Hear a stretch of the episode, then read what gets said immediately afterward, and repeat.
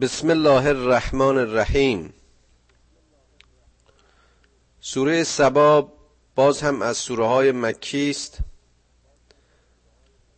که سرفصل آن با سپاس و حمد خداوند بزرگ و ترسیم قدرت و خلاقیت او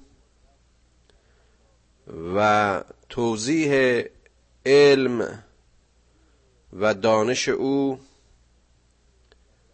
و بخشندگی و لطف و مرحمت او آغاز می شود.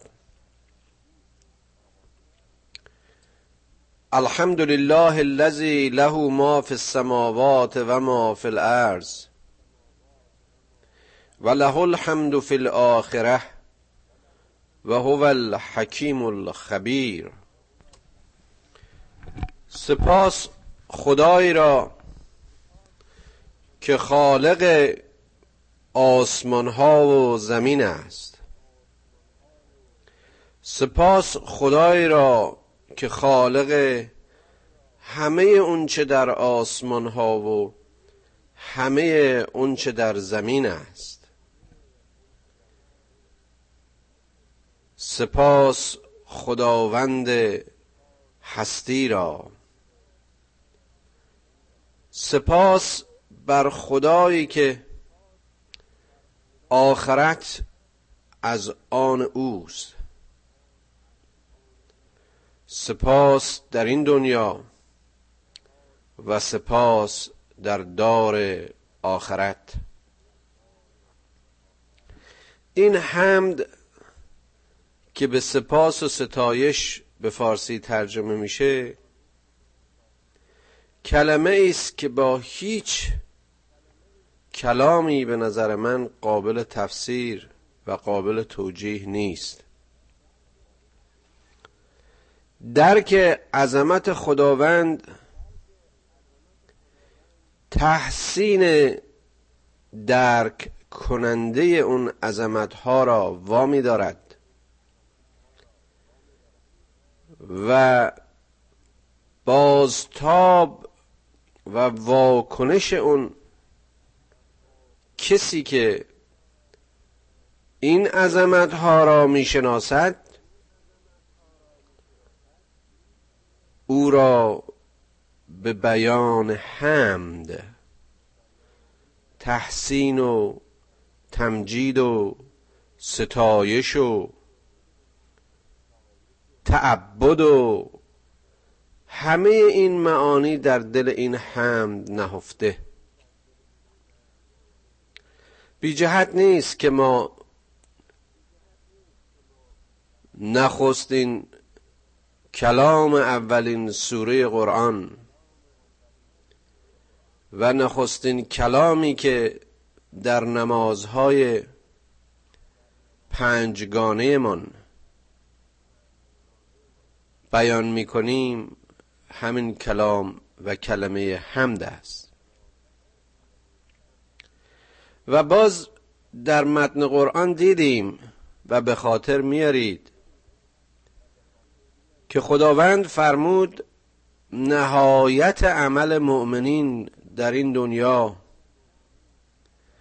و منتهای تقوایشون این است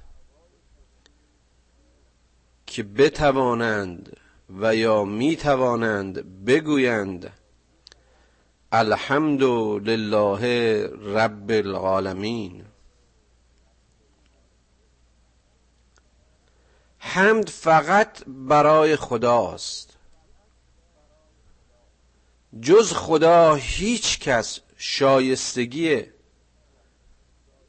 چنین ستایش و تحسین و تقدیری را ندارد.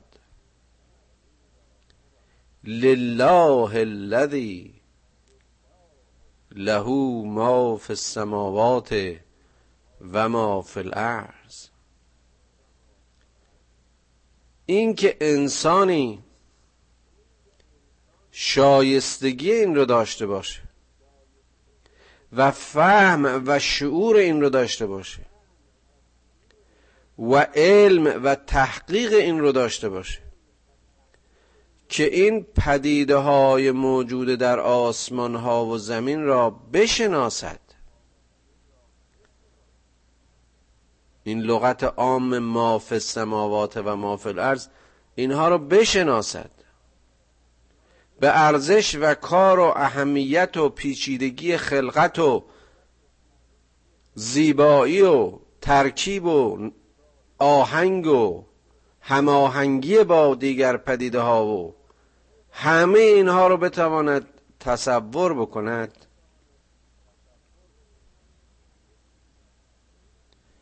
به اون وسیله‌ای که، به اون اندامی که، به اون مغزی که قادر به این تصورات و تفکرات است، قادر به این تحقیق و تتبع است، به این ساختمانی که در وجود خود اوست و در رأس خود اوست بیندیشد، همه عظمت خلقت را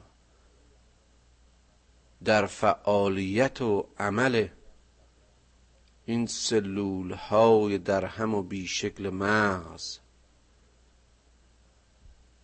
و این تراوشات اندیشه در میابد. از چنین موزه‌ای آفریدگار را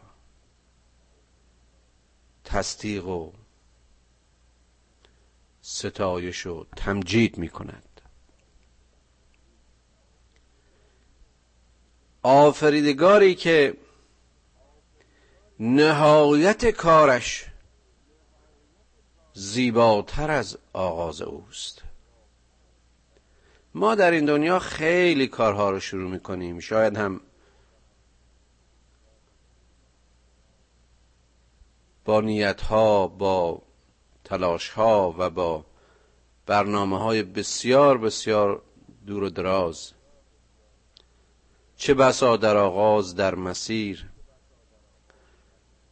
و حتی حاصلش برای مدتی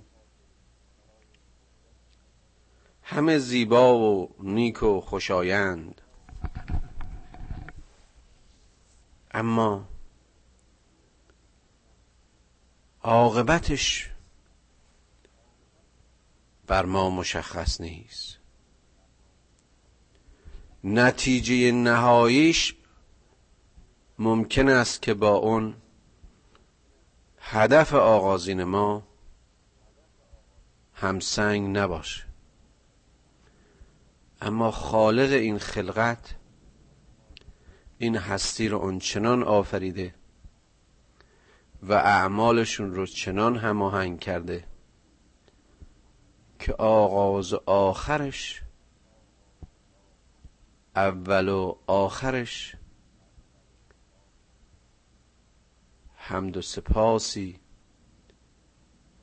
به میزان و به مقدار و شاید بیشتر لایق باشد. او که عالم غیب و شهاده است، او که عالم ازل و ابد هست، نهایت کار را میداند. او عملی را آغاز نمی کند تا ببیند به کجا می انجامد. آغاز و انجام عمل برای آفریدگار هستی در منظور خودش ثابت است. تا ببینیم چی میشه نیست، تا به کجا بینجامد نیست. و هو الحکیم الخبیر، حکمت او مافوق همه علم ها و اندیشه های ماست. اطلاع و خبر او مطلق است. او از همه چیز با خبر است، زیرا همه چیز آفریده اوست. ما در سطح، ما به اندازه شعورمون، ما به توانهای عصرمون، به قدرت وسیله هایمون و به عمق اندیشه هایمون میتونیم چیزی رو از محسوسات این هستی درک کنیم، اما اون عالم بر محسوس و نامحسوس است. یعلم ما یلج فی الارض و ما یخرج منها و ما ینزل من السماء و ما یعرج فیها و هو الرحیم الغفور. چقدر زیباست این آهنگ قرآن. او عالم به این است که چه چیز به دل این زمین فرو می رود و اون چرا که از آن می روید و خارج می شود. عالم است به اون چه که از آسمان ها نازل می شود و آن چه که به آسمان صعود می کند و او بسیار بخشنده و بسیار با مرحمت است. این گاز و مایع و جامد و اشکال ماده باز هم چیزهایی است که خود او خلق کرده. این تقسیم بندی هایی که ما میکنیم که میبینیم اینجا هم قرآن به صراحت بهش اشاره میکنه، اینها برای سهول مطالعه ماست. هستی در واحد یکیست. این وحدت هستی رو آفریدگار واحد هستی به همه جا و همه زاویه و همه اشکالش وارده. ما فقط این رودخونه رو بر سطح زمین میبینیم، اما نفوذ این آب و گذشتنش از این اقشار زمین و رسوب انتهاییش و ترکیب و فعل و انفعالاتی که انجام میده، اونجا که به ریشه یک گیاه میرسه، اونجا که به یک معدن کانی میرسه، اونجا که به عناصر و ترکیبات مختلفه خاک میرسه، یک جا طلا میسازد و یک جا مس، یک جا غار میسازد و یک جا دریا. همه این دانه هایی که در این زمین بارور میشوند و ساقه هایشون دل این تاریک خاک رو میشکافند و به آسمان سر میکشند، تخم و هسته و نهاد اولیهشون مخلوق اوست. توان حیاتی یک دانه رو در نظر بگیرید. تفکر در رشد و جوانه یک دانه برای اونها که بصیرت دارن همه عظمت هستی رو به یاد میاره. رگبار یک باران، زندگی و حیاتی که پس از ریزش یک باران بهاری بر صحرا و سبزه ایجاد میکنه، تبخیر اقیانوس ها. نمیدونم، هر کسی در هر جایی و به هر چیزی که میخواد از روزن این دو چشمانش نگاه کنه و از سوراخ‌های گوشش بشنوه و به سرانگشتانش لمس بکنه، همه جا خدا و عظمتهای خدا و رحمانیت و بخشندگی او رو که همه این هستی رو یک جا در اختیارش گذاشته و برای رشد و تعالیش قرار داده، قطعا درک خواهد کرد. وقال الذین کفروا لا تعتینا الساعه. اینا که کف می‌ورزن میگن نه، قیامت به سر ما نخواهد اومد. دنیا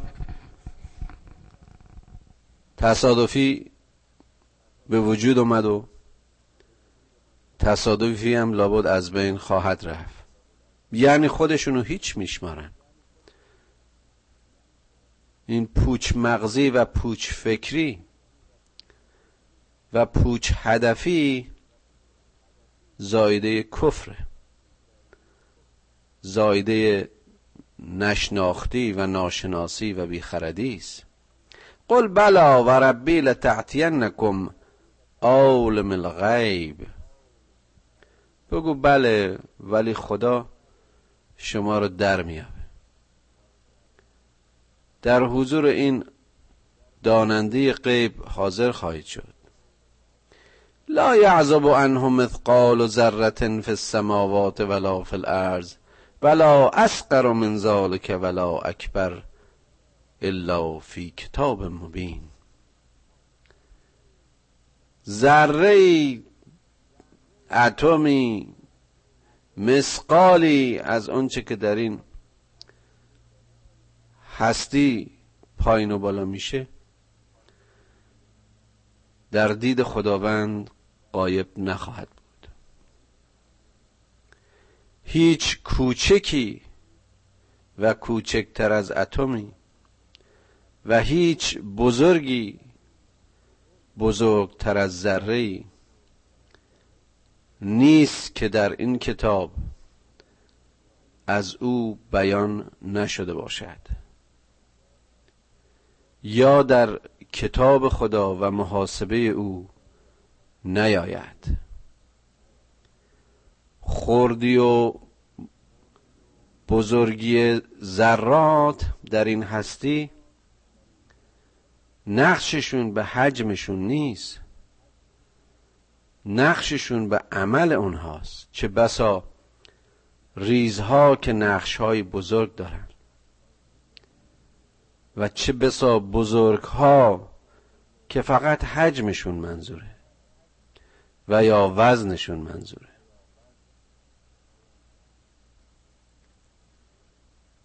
این چشم خردبین است که باید بداند هر ذره از این هستی جای خود و نقش خود و عمل خودش رو داره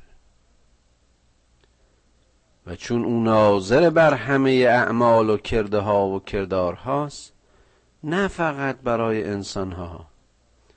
هستی منحصر به ما و این کره خاک و این جزیره محدود متحرک نیست.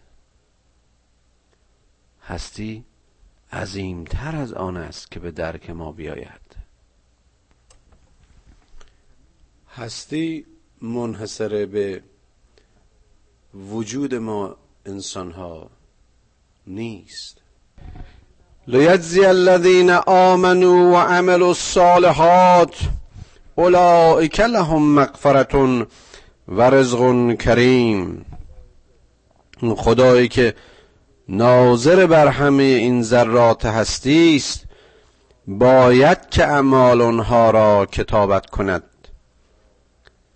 تا پاداش آنها که ایمان آوردند و عمل صالح کردند به حق بپردازد که برای آنها مغفرت و بخشش خداوند و رزق و روزی بزرگ و بزرگوارانه جایزه داده خواهد شد و یا جزا داده خواهد شد. والذین سعوا فی آیاتنا معاجزین اولئک لهم عذاب من رجز علیم. و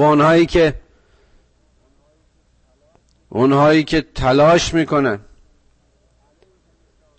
علیه نشانه ها و آیات ما در روند خلاف آیات ما، یعنی در واقع کفر می‌ورزند و سعیشون در نادیده گرفتن و نابودی آیات هست، خود خسته میشوند و قادر به معجزه نیستند،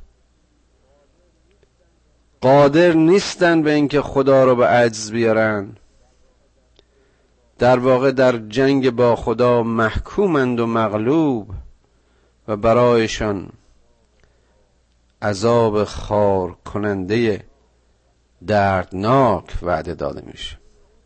و یرا الذین اوتوا العلم الذی انزل الیک من ربک هو الحق، اونهایی که اهل خردند، باز اشاره کردیم آدم باید شناخت داشته باشه، باید بصیرت داشته باشه، کسی که اون بصیرت و شناخت رو داشت و دیدش فقط به کرات چشمش محدود نشد و تصویر بردار ساده از این طبیعت و هستی نبود، اون درک میکنه که این چیزی که از سوی خدا نازل شده که اشاره به قرآن است کلام حق است.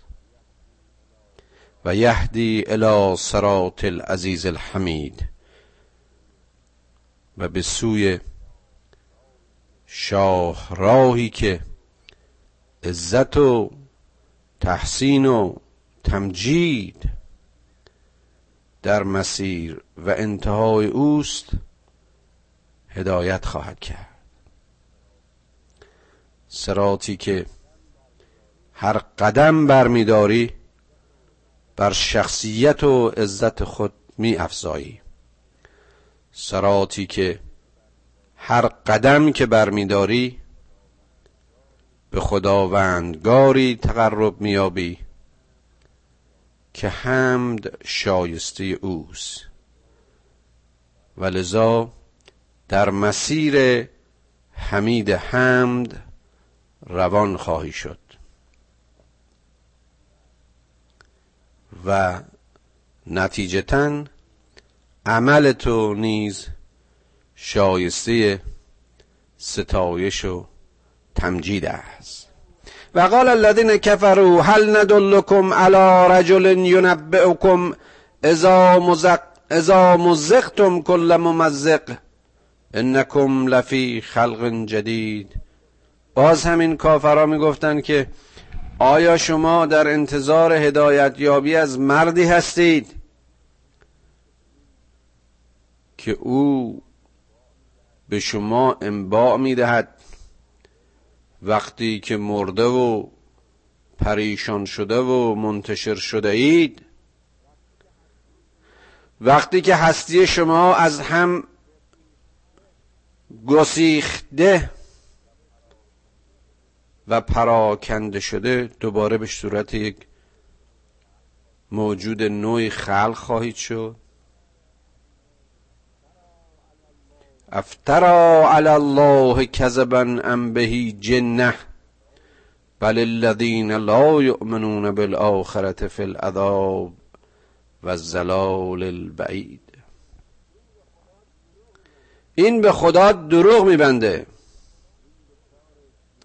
این دوچار جنون و غش شده است، این پیامبر دیوانه است. اینا همه تهمت ها و نسبت های بود که نه به رسول خدا صلی الله علیه و آله و سلم محمد، بلکه به همه رسولان، همونطور که دیدیم واکنش بیخردان و کافران و مغرضین و منافقین و جاهلین همیشه یکسانه، چون هدف نهاییشون یکسانه. اما خداوند برای کسانی که به آخرت و معاد و میعاد ایمان ندارند عذاب و گمراهی دور و عمیق و غیر قابل نجات را وعده می‌دهد.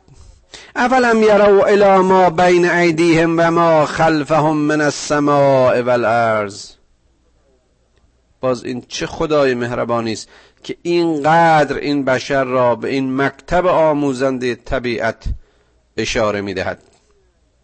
آیا نمی‌بینند آن چیزی را که در فاصله دست‌هایشان و پشتشان، منظور در جمیع جهاتشون، در ابعاد مختلف زندگیشون، در پیش و پسشون، در پایین و بالایشون، آیا به این آسمان‌ها و زمین نمی‌نگرند که به تفصیل در آیه اول اشاره کردم؟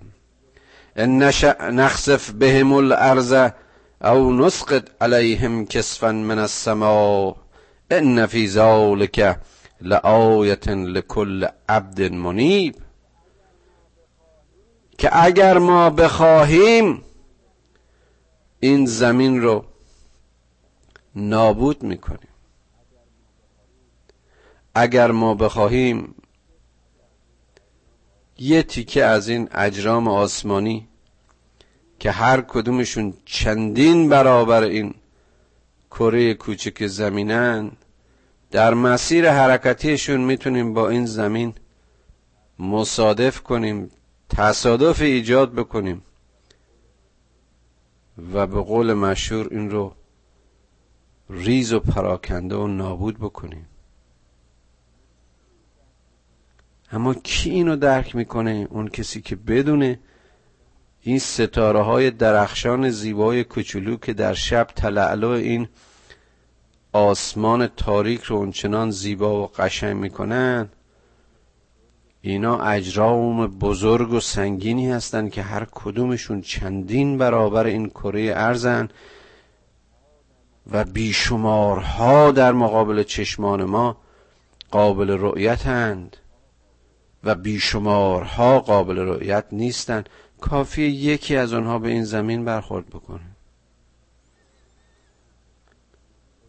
به همین دلیل است که این خدای مهربان، این معلم بزرگ، این آموزگار و مربی هستی، میگه این آیات برای این نشانه ها برای اون بندگانی است که از خدایشان انابت دارن، اونهایی که حضور خدا رو درک میکنن، اونهایی که قدرت خدا رو میتونن به شکلی، به اندازه‌ای و در حدی تصور بکنند.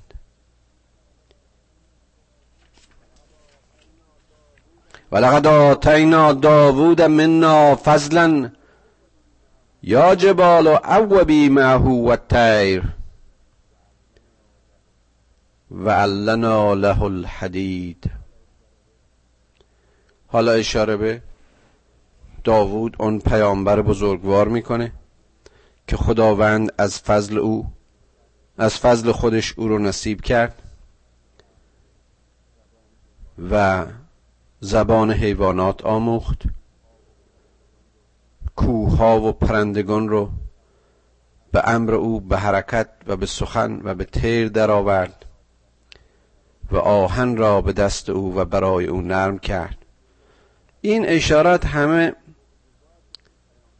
به معجزات این پیامبر بزرگ هست، ولی اشاره کلی و مفهوم کلی آیات این است که وقتی که انسانی مثل داوود به مقام پیامبری میرسه و خدا به اون قابلیت و ظرفیت گرفتن وحی رو میده، همه چیز در حکم و فرمان اوست. هر سختی برای او نرم میشه، هر عظمتی برای او قابل کنترل، قابل فرمان میشه. هر پرنده و پروازگری به فرمان او میپره یا مسیر حرکتیش رو میشناسه، یا سخن او رو هم که به ظاهر برای دیگران مفهوم نیست مفهوم میشه.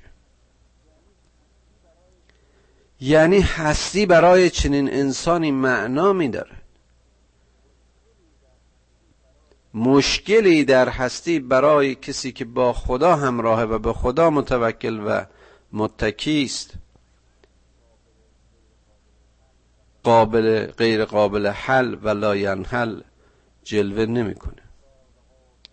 ان اعمل سابقات و قدر فی السرد و اعملوا صالحا انی بما تعملون بصیر. گفت که از این یک لباس و پوشش زنجیری بساز،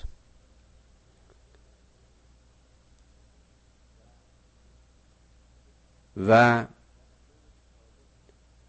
به عمل صالح بپرداز.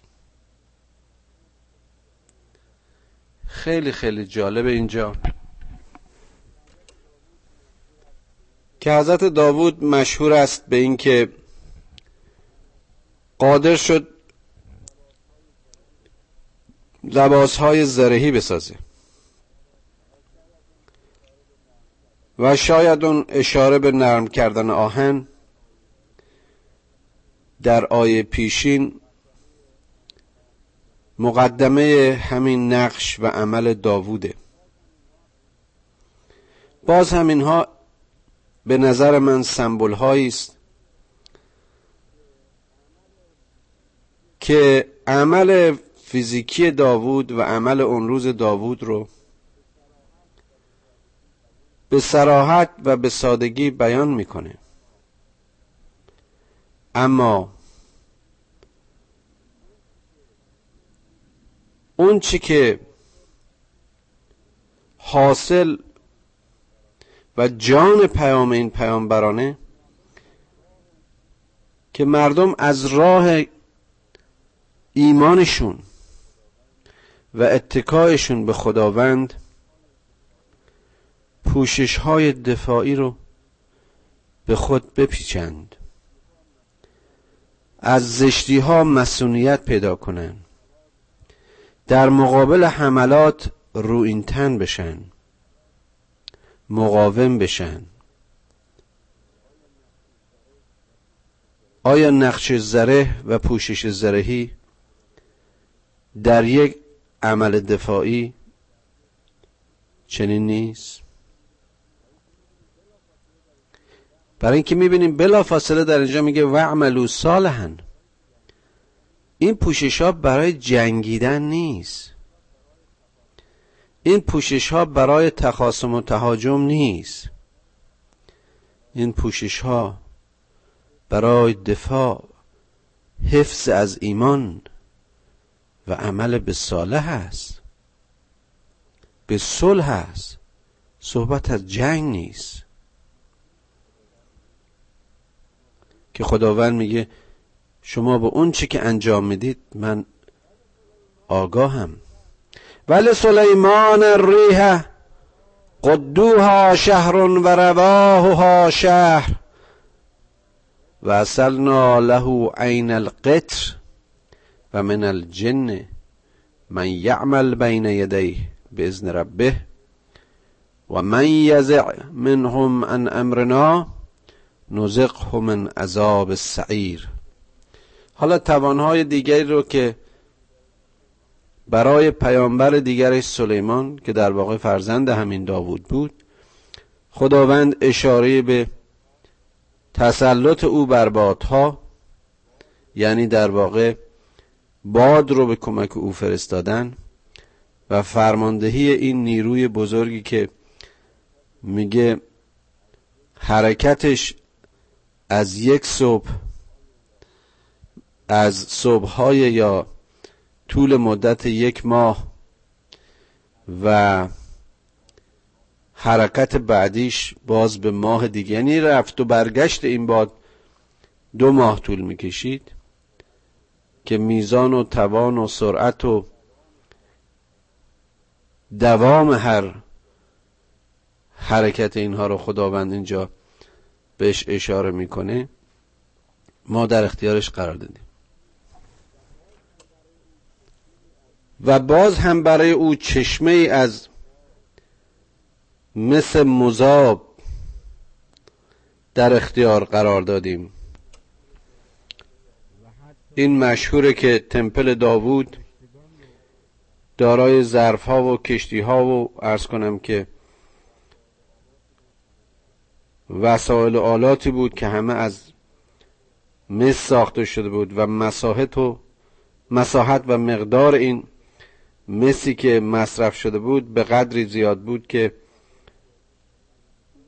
تصور میشد این چشمه بزرگی از این ماده رو در اختیار داشته که ذوب کرده و به این شکل در آورده.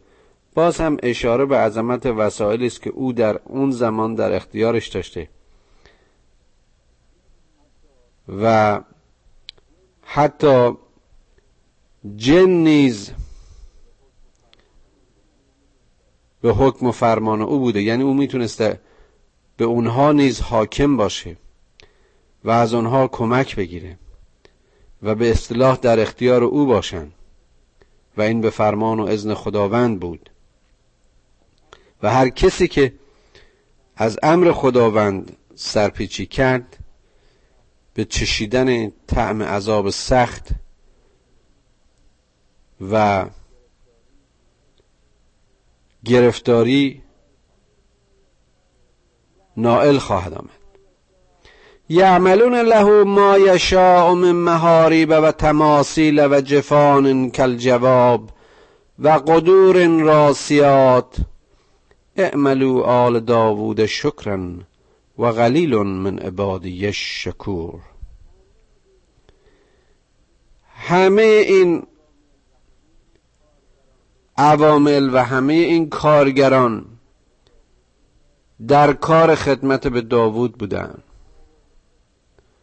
محراب ها و قوس ها و تزریس های اون معبد داوود رو مهیا می کردن. اون تمثال ها و اون ظرف ها و اشکال و اورنامنت هایی که در واقع در اون معبد آویخته بود همه به دست اینها ساخته شده بود که عرض کردم در تورات عظمت این تمپل رو بسیار بسیار مفصل توضیح داده. ای فرزندان داوود شکر خدای به جای بیاورید که تعداد بندگان شکرگزار کمند. فلما قضینا علیه الموت و ما دلهم علی موته الا دابة الارض تأکل من سعته. دیدیم که این داوود با همه این تشکیلات، با همه این قدرت ها، با همه این زیبایی ها و هنر و صنعت و اون چرا که در ساختمان این معبدش به کار برده بود، وقتی که مرد در چنان تصویری مرد که فقط جنبنده ریزی از زمین به مرگ او پی برد. اشاره به اون موری است که عصای داوود رو در واقع خورده بود. نه مور، در واقع باید گفت موریانه، اون حیوان کوچیک ریزی که چوب رو از تو میخوره و میپوسونه. فلما خر تبینت الجن ان لو كانوا يعلمون الغیب ما لبثوا في العذاب المهین. وقتی که این تشکیلات تمپل به هم ریخت و چوب ها خورده و پوسیده شد، اونهایی که اینو ساخته بودن، در واقع اشاره به جن، اون چرا که در واقع برایشون غیب بود آشکار شد، مثل اینکه غیب بر اونها معلوم شد. یعنی فهمیدن که دست ساخت های اینها چطور میتونه از مسیر یه موجود ریز غیر قابل رؤیتی گون که خود اونها موجودهای غیر قابل رؤیت بودن اینطور بپوسه و از هم بپاشه و اون دستگاه عریض و طویل معبد داوودی و یا سلیمان اونچنان از هم بپاشه. و ما لبسو فی العذاب المهین. و این رو در واقع یک ژست و یک حرکت و یک عذاب تحقیر کننده و خار کننده به حساب می آوردن. لقد کان لسبع فی مساکنهم آیه جنتان عن یمین و شمال کلوا من رزق ربکم واشکروا له بلدة طیبة و رب غفور.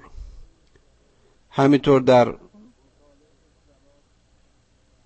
مطالعه سبا و کاخهایش نشانه هاییست برای شما. پس میبینیم اونجا به داوود و به سلیمان و به قدرت ها و نیروهایی که در اختیارشون بود، به کاخها و معابدی که ساخته بودن، حالا به کاخهای دنیایی سبا. بلقیس ملکه سبا صاحب مکنت و مسکنت زیادی بود، او هم دارای کاخها و تشکیلات و زر و زیورهای زیادی از این دنیا بود. در کنار همه اونها خداوند باغهای شمال و جنوب رو در اختیارش قرار داده بود. از اونجایی که رزق و روزی که از طرف خدا به اونها داده شده بود مایه ارتزاقشون بود، همه واگذار شده بود تا اونها از مسیر این قدر شناسی و ارتزاق شکر خدایی بگویند. سرزمینی پاک، باغ‌های زیبا و رزقی فراوان از جانب خداوند بخشنده در اختیارشون بود. فَأَرَزُوا فَأَرْسَلْنَا عَلَيْهِمْ سَيْلَ الْأَرِمِ و بدلناهم بجنتیهم جنتین زواتا اکل خمط و اصل و شیء من سدر قلیل. اما اینها به حکم خدا پشت کردند، اینها هم خدا را از یاد بردن، نتیجتاً اون سیل ارم و خراب کننده این باغ و باغهای زیباشونو و این کاخ و کاخهای زیباشونو از بین برد و تبدیل کرد به باغهایی که میوه های تلخ داشتن.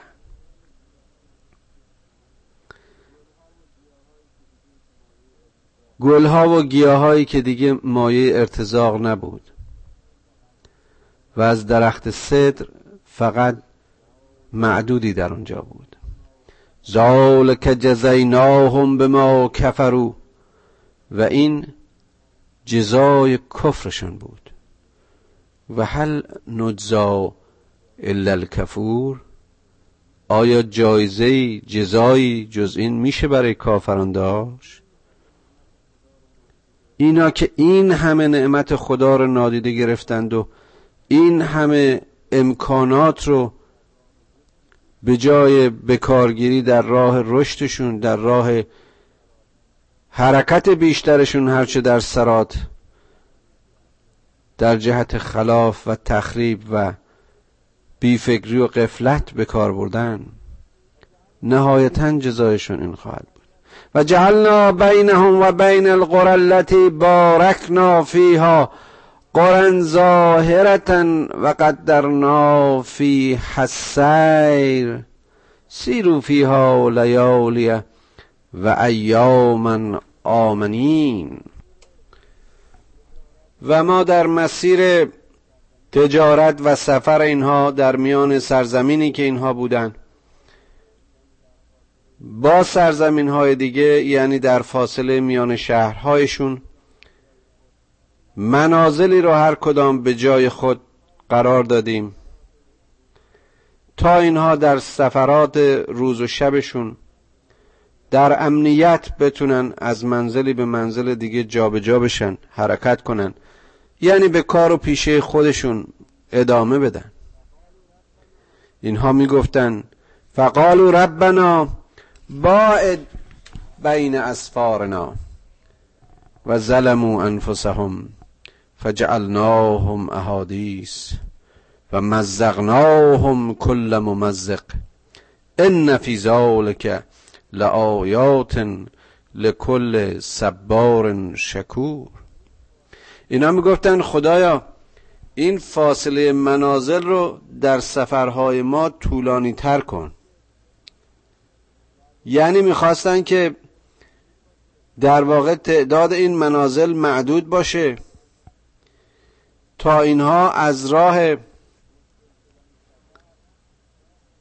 مشکل شدن سفر و در واقع محدود کردن این تجارت ها برای خودشون که این راه ها رو میشناختن، سرمایه اندوزی و ثروت اندوزی بیشتری بکنن. یعنی در واقع همون چیزی که به بیان امروز مونوپولی و یا تجارت انحصاری محسوب میشد، این سودجویان این گونه تقاضاها رو داشتن.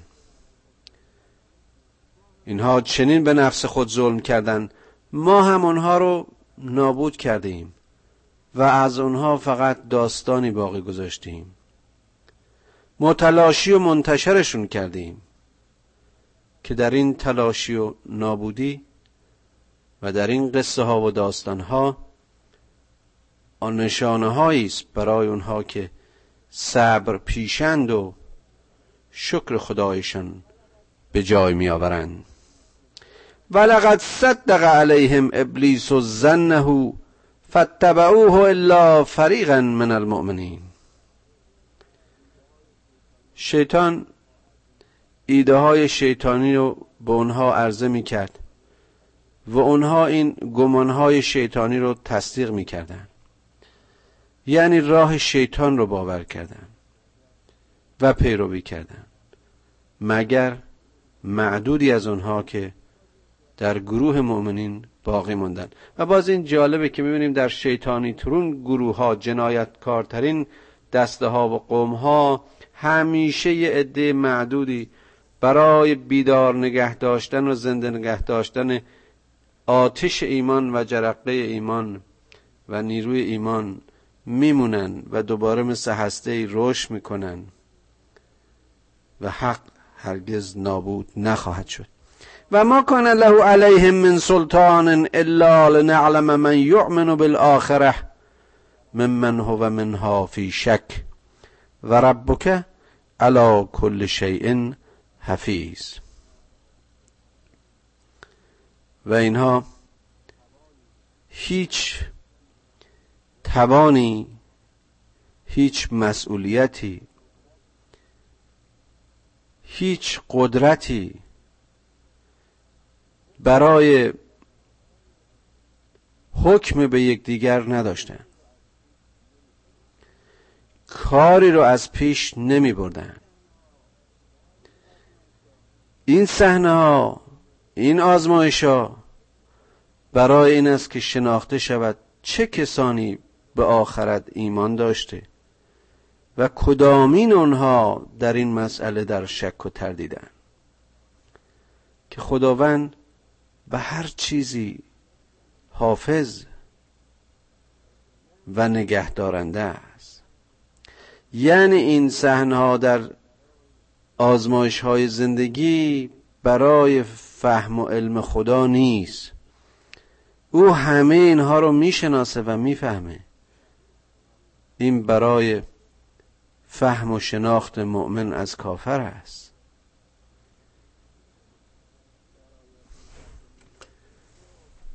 در آیات مقدمه این سوره گفت که ذره در این هستی جابجا نمی شود مگر اینکه به دید و علم خداست، مکتوب حضور اوست، او بر همه چیز حافظ است و کاتب است. این صحنه ها برای این است که ما از هم شناخته شیم. خدایا به ما فهم بده که آیات تو رو بشناسیم و درس بگیریم.